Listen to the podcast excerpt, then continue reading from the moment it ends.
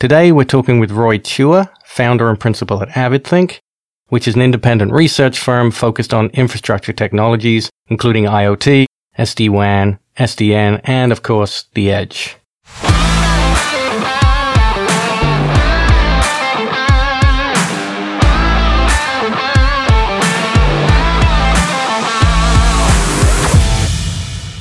Welcome to Living on the Edge, the network resilience podcast from OpenGear. I'm Steve Cummins, and I talk to IT thought leaders who are living on the edge of their network. Join us as we discuss business continuity, resilience, and all things networking. Roy, first of all, thanks for joining the podcast and sharing your views from the edge. You're very welcome, and thank you for having me, Steve. Roy, let's just uh, kick off. I know you started out in uh, you know various engineering and product roles within networking. Could you just describe briefly how you went from you know being someone who was in front of the rack to now you know looking out across the industry trends?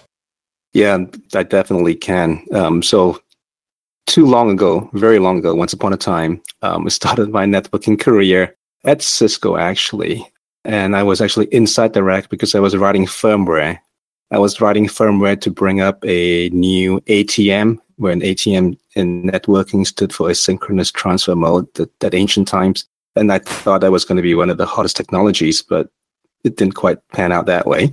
But I was writing uh, firmware on a, Cisco's ATM interface processor, the AIP, on the Cisco 7000 router for for new interface. Um, anyway, that's how I got my start in, in networking. And obviously, it, I started the same way many network engineers did, doing a lot of testing and you know lab work and stuff with uh, different protocols. And IP wasn't the only protocol back then. We still had to learn DEC-LAT and uh, and AppleTalk and IPX SPX and other protocols like that. So it was truly into networking.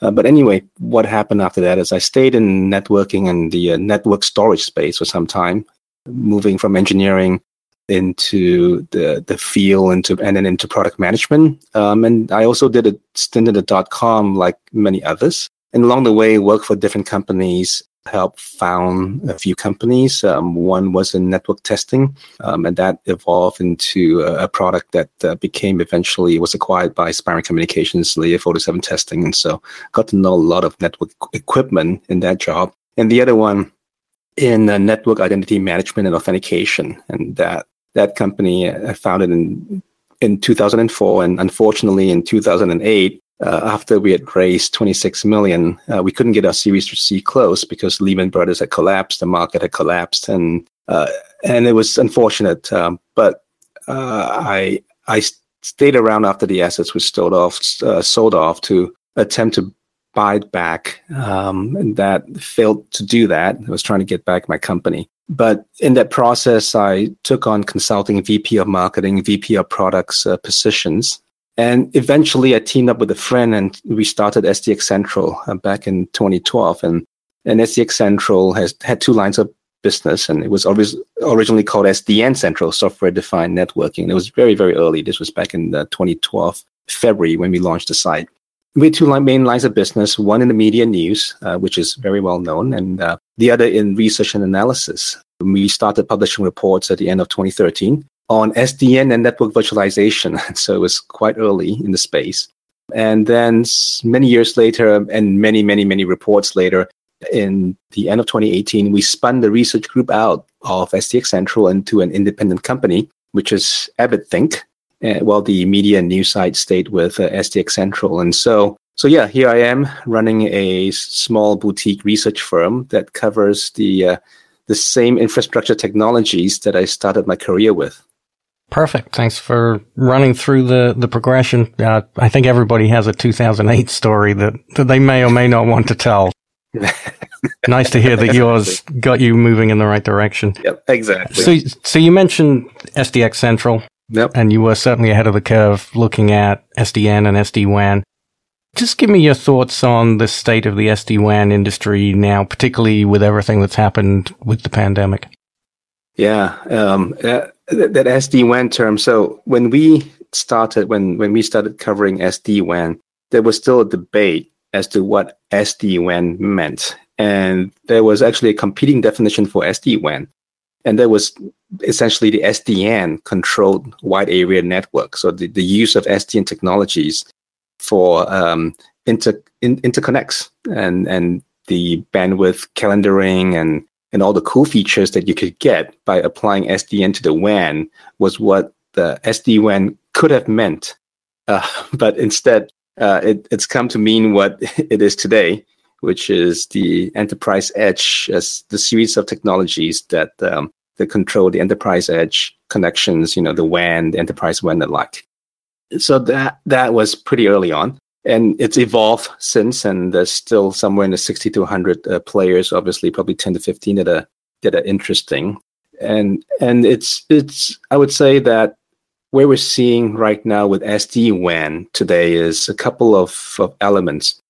SD WAN has evolved itself as well, and one of the things that is pretty popular right now because uh, Gartner coined a term, the S SASE, right? So, uh, and what Gartner did with SASE, which is just as well known a term now, is to combine essentially SD WAN with a whole bunch of other edge technologies within the enterprise. A lot of those are all security capabilities and and then, you know, by doing that, created an umbrella term that included SD WAN, but taking a much more cloud first uh, approach to it. So what we're seeing, a couple of things with SD-WAN. First is um, there are some branch-focused SD-WAN companies that are struggling slightly.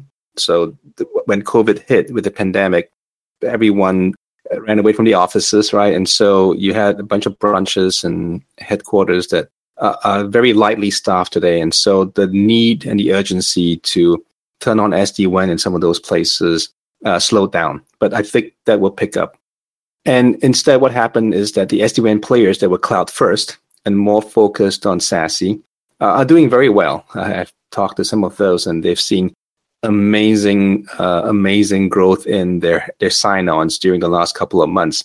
I mean, it's quite compelling, right? You, if you uh, if you have a solution that's software centric that you can enable for your employees working from anywhere, working from home, that gives them secured access to the internet in, in, compl- in compliance with corporate policies, definitely quite useful. Plus, some of those offerings provide you with a quick on ramp to the internet and then and a private internet backbone that gives you fast access to SaaS services, right? Your Salesforce, your Dropbox, your Box. And so that was quite a compelling uh, capability. And so those vendors, in fact, have, have done very well.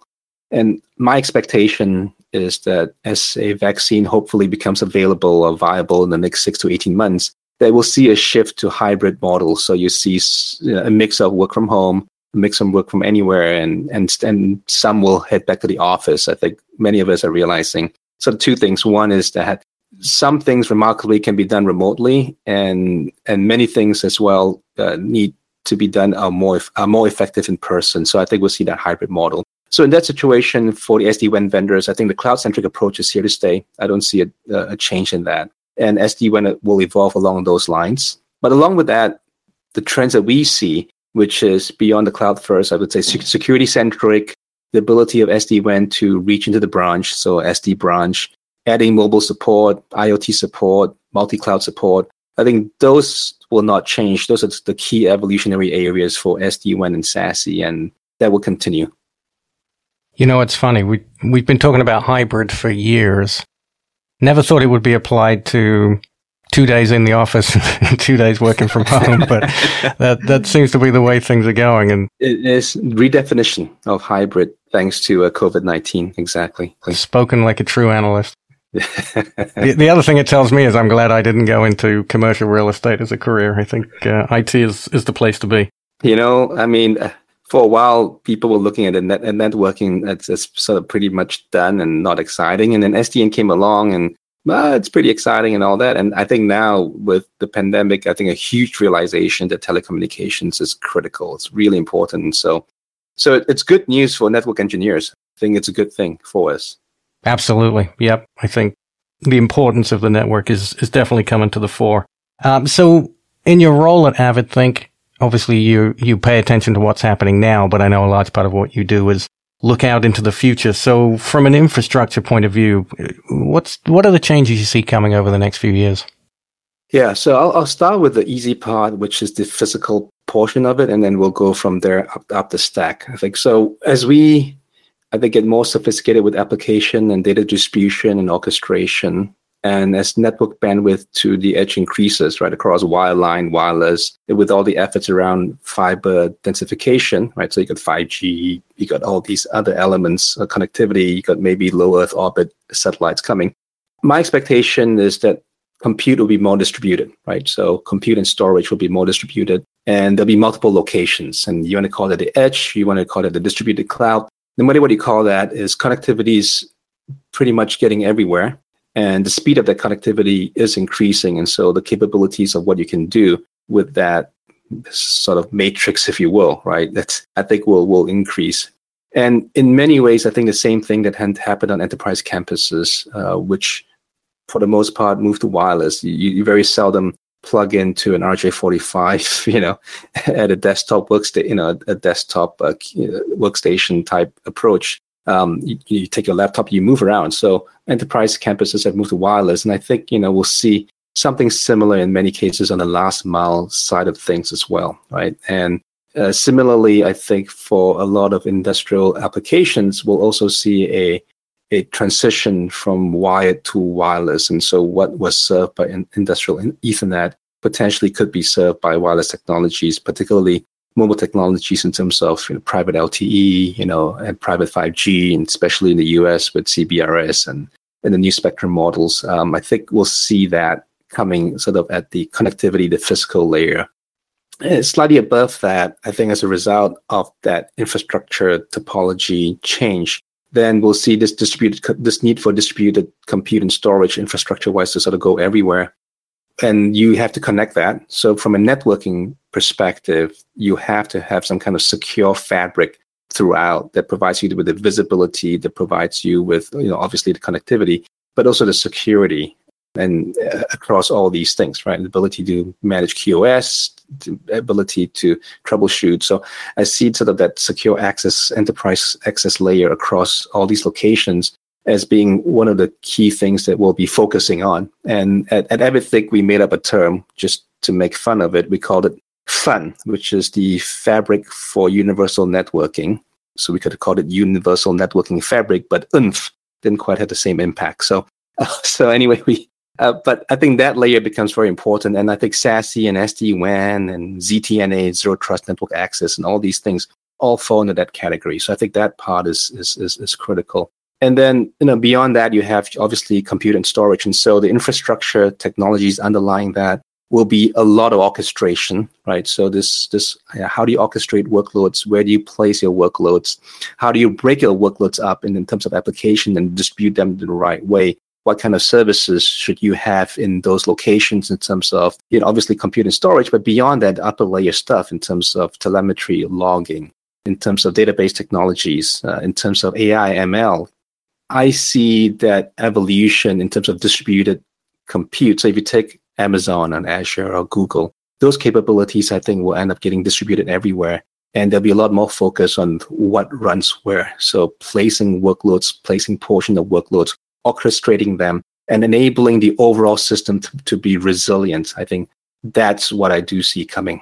So the main thing I got out of that is that you're trying to bring the fun back into networking. Is, is that right? so that that was foundation underlying the network. Uh, yeah, yeah, I think that's the foundation. I think that you know the fun, the fun is what sits on top of the network. It's it's it's where you know it's it's if you go up one layer of abstraction, you get you get to have fun. I like it. I like it. Um, so you right at the end there, you mentioned the word resilience. So this is the Network Resilience podcast. Maybe you can just expand on that a little bit in terms of you know how you see that definition of network resilience developing. Yeah, I'll I'll actually probably take a layman's definition of it in terms of network resilience, and and I I'll define it simply as the ability to ensure that your network infrastructure is able to stay up no matter what. So it, it, it just stays up. And that's the ability to function in the face of adversity, right? So, you know, whether your networks is facing physical challenges like natural disasters taking down your network or or fires burning up, you know, that that uh, in the ground fiber, right? Things like that. Or it, it could be hardware failure, right, of your devices. Hardware does fail. Or perhaps it could be not hardware related, but it could be just an overload condition. It's just too much traffic can the network stay up in, in, in light of too much traffic? All software failures, the, the, the software that we put on those network devices do fail. And sometimes, um, no matter how hard you try, you get into a weird situation with your software and it's got to be restarted. Or even configuration failures, right? So the human failures or eh, whether it's you know immediate failure upon you know a configuration an immediate mistake or an inadvertent mistake you know you put some configuration in place that doesn't uh, trigger until some weird set of conditions happens and then and suddenly you know traffic doesn't flow. So i think the goal of the network is to be able to be as reliable as possible but sometimes failure happens. And so the ability to recover quickly to a good known state you know as fast as possible i think that's important and i, I view it as resilience. You know you know that failure will happen and and you obviously want a network to be reliable so you do want network reliability but at the end of the day you know that bad things happen and when it happens you need to recover quickly and that is network resilience. That makes sense. Um, as we're obviously seeing a lot more being pushed out to the edge are you seeing that drive a, a change in how network resilience is considered by enterprises?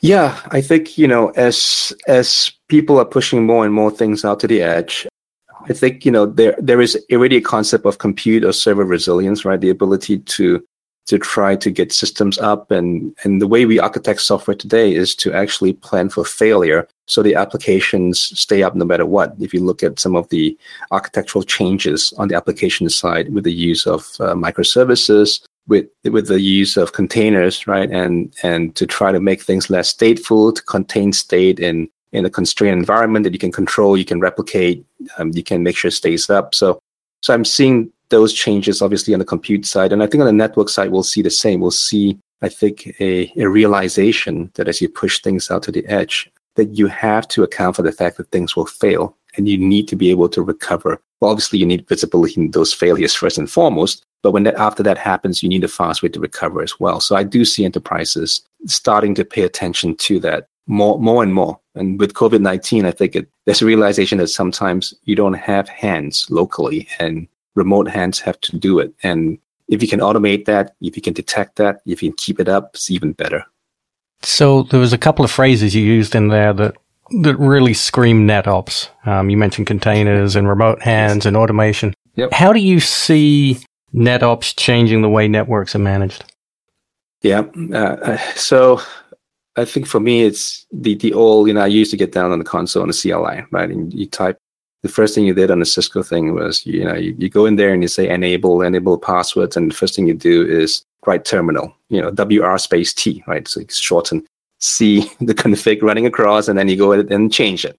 And that was the way we manage networks. And it's a one to one situation. And that doesn't work at the scale we're talking about, across the locations we're, we're talking about. It, I, I see, I think, what's happening on the, on the network operation side is is automation, the ability to scale operations and gain efficiencies, right? So the first thing is automate the things you're doing by hand. But beyond that is you want to manage your network infrastructure as code, right? So the same thing as as we saw sort of on the cloud side side of things, right? With templates, uh, with with heat templates and the like, bringing up an entire application, you know, across compute and storage.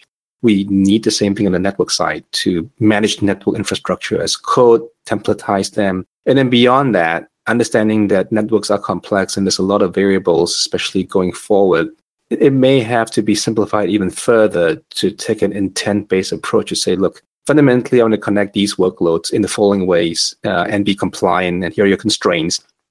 Go do it for me.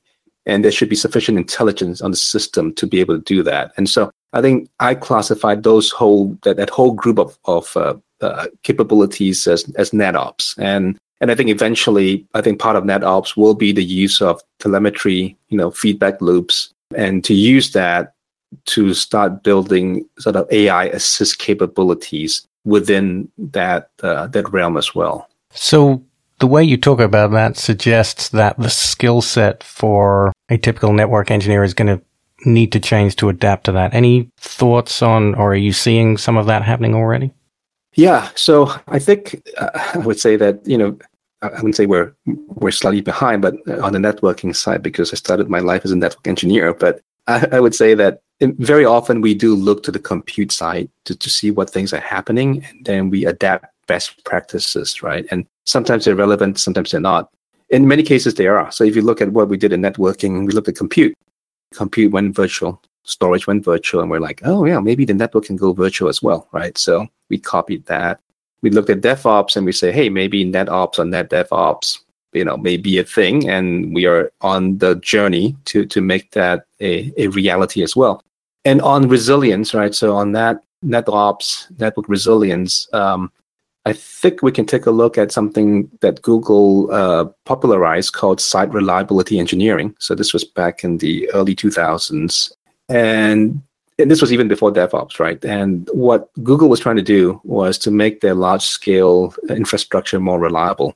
And so it started out being sort of an operations role. And then they realized that if you put engineers in it, that they could automate it for themselves. So the goal obviously was to code yourself out of the equation, essentially, right? Because good engineers, good engineers, you know, tend to want to be efficient. I wouldn't use the word lazy. Some people, some people use that. I use the word they want to be efficient with the time.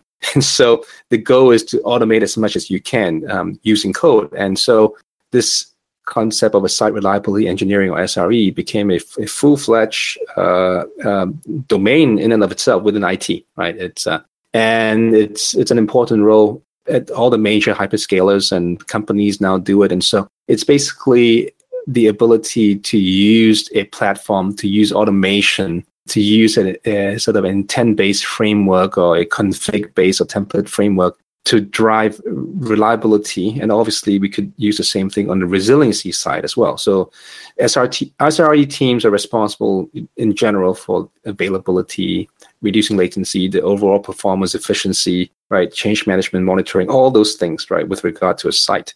And I think, you know, there could be the same role for network resilience engineers, right? So the evolution of NetOps, if you will, who perhaps start as network operations to begin with, but by using you know coding and automation and software to improve first the reliability and secondly the resiliency of the network infrastructure. And and I see the same thing. So I think those things will happen going beyond automation, infrastructure or network infrastructure as code, template based deployments, and then you know intent based network configuration, and eventually um, you know AI assisted, right? So that's the evolution I see. That's an interesting trend. So you're seeing it move from a, a DevOps team to then adding a, a site reliability team. And then you think maybe beyond that, it'll be network resilience and, and perhaps to focus more on the broader distributed network. And then still a layer of network engineers to, to do the day to day work. I would say probably it wouldn't be at the simple day to day, but obviously that you have ongoing troubleshooting. But I think the, the ratio of network engineers to network elements will, will change dramatically by order an, an order or orders of magnitude. And so it'd be assisted. So yes, you probably will still need uh, network engineers to come in and help troubleshoot. But I think the vast majority of the the capabilities in the work eventually could be could be automated. But you will need, I would say, it, uh, the, human eye. There's a lot of things that that are still hard to train AIs to do, and I think I would I would view it as sort of human assisted. So the hard problems I think human assisted, but resiliency, some of those components I think could be automated to say, you look, you know, if this fails and that fails, then take this action or take that action, right? All the system could learn. It's, we're seeing with with ML, machine learning systems. In fact, as the network goes down, they see the the network engineer, the NetOps engineer take the following steps, and over time it'll it'll learn to figure out. It says, oh, if that goes down, then I do this or if that goes down, then I do this, right? So I think that there's going to be that uh, that ongoing evolution over the next couple of years. And that lines up with the idea that networks are becoming more complex. You obviously need more complex tools and, and organizations mm-hmm. to manage them. So mm-hmm. that definitely seems to, to be heading in the right direction. Correct. Uh, just changing tax here a little bit. Um, mm-hmm. Part of the uh, the goal of the Network Resilience podcast is to highlight the value of the network engineering community. So just curious, is anyone in your past, you know, a mentor, an influencer that, that you'd just like to give a, a hat tip to and, and sort of, uh, you know, raise them up a little? Yeah. So I, I think, you know, on the network engineering side, you know, there are, uh, I would say, um, there isn't sort of one person in particular. I've worked with a lot of great people over the years, but I would say that on on the analyst side, interestingly enough, uh, there is someone I do respect, and we try to run on principles that that are sort of similar to his. And it's it's uh, so there is a there is a company called Infonetics Research that's part of IHS Markit, very famous, uh, very large uh, company today. Uh, but the founder of Infonetics was a guy called Michael Howard, and uh, he was a very well-known analyst in the telecoms and the, the networking industry and he he always i think he, he he was he was great because he always tried to find and dig through you know all the fluff and to try to get to the heart of things. And but he was able to do so in a very nice way. And i thought that uh, so his approach was always very pleasant uh, very very polite very thoughtful. And um, he was I, I, think he was one of the greatest the great analysts that that, that we had. And I, I I would see him at all the different trade shows and you know and talk to him and he was always very kind and and I think that's the same way we run our practice here. Um, and he was well known in networking and I think you know we aspire to to carry on that that that same that same culture, that same tradition that that that he had. Very good. Thanks for sharing that. Uh, so I know at AvidThink you're always producing a lot of good material. It's always top of my reading list. You mentioned in our call prior to this that you're working on a couple of new resource sites for SD-WAN and the edge. Can you just give us a little background on that? Yep, we are. Abbott AvidThink is primarily sort of uh, research, and we partner with Jim Carroll, well-known publisher at Converged Network Digest. He's been running a newsletter for the last 20 years. It's quite well known in the networking industry as well. And together we've uh, we put up a resource site called nextgeninfra.io. So that's next generation infrastructure, but obviously we shortened it, so it's nextgeninfra.io. And on that side, we try to cover key technologies areas across infrastructure technologies.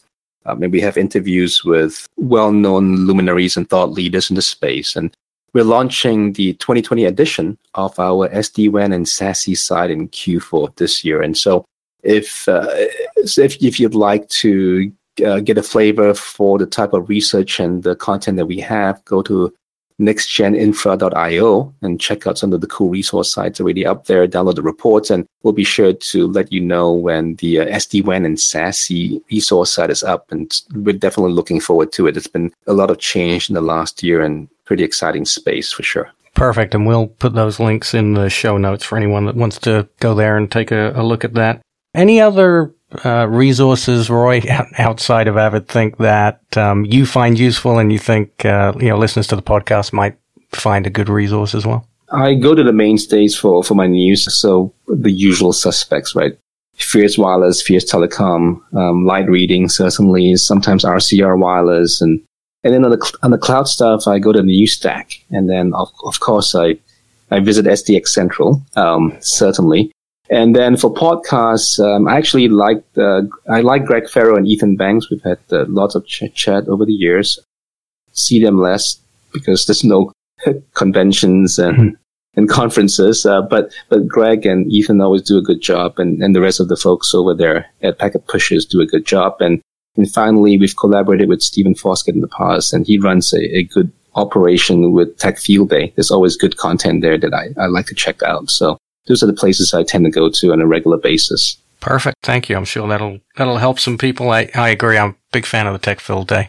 Been involved in some of those. Yep. Stephen and team do a do a good job of uh, of covering very pertinent content. I like I like that stuff. So before we wrap up here, if people want to know more about AvidThink, where would they go for that? I'm I'm assuming it's avidthink.com. Is that right? It is avidthink.com. It's A V I D T H I N K one word dot com. Or you can find me on Twitter at Wire Roy, W I R E, Wire, like the Wire Roy, just my first name. So, so yeah, check us out, download our reports, and if you have any comments, you are always, always open to hearing from our readers. Um, you can always reach us at research at avidthink.com, and that's um, we'll we'll get back to you within a day usually. Well, perfect. Roy, I'd like to thank you again for taking part in Living on the Edge, the Network Resilience podcast.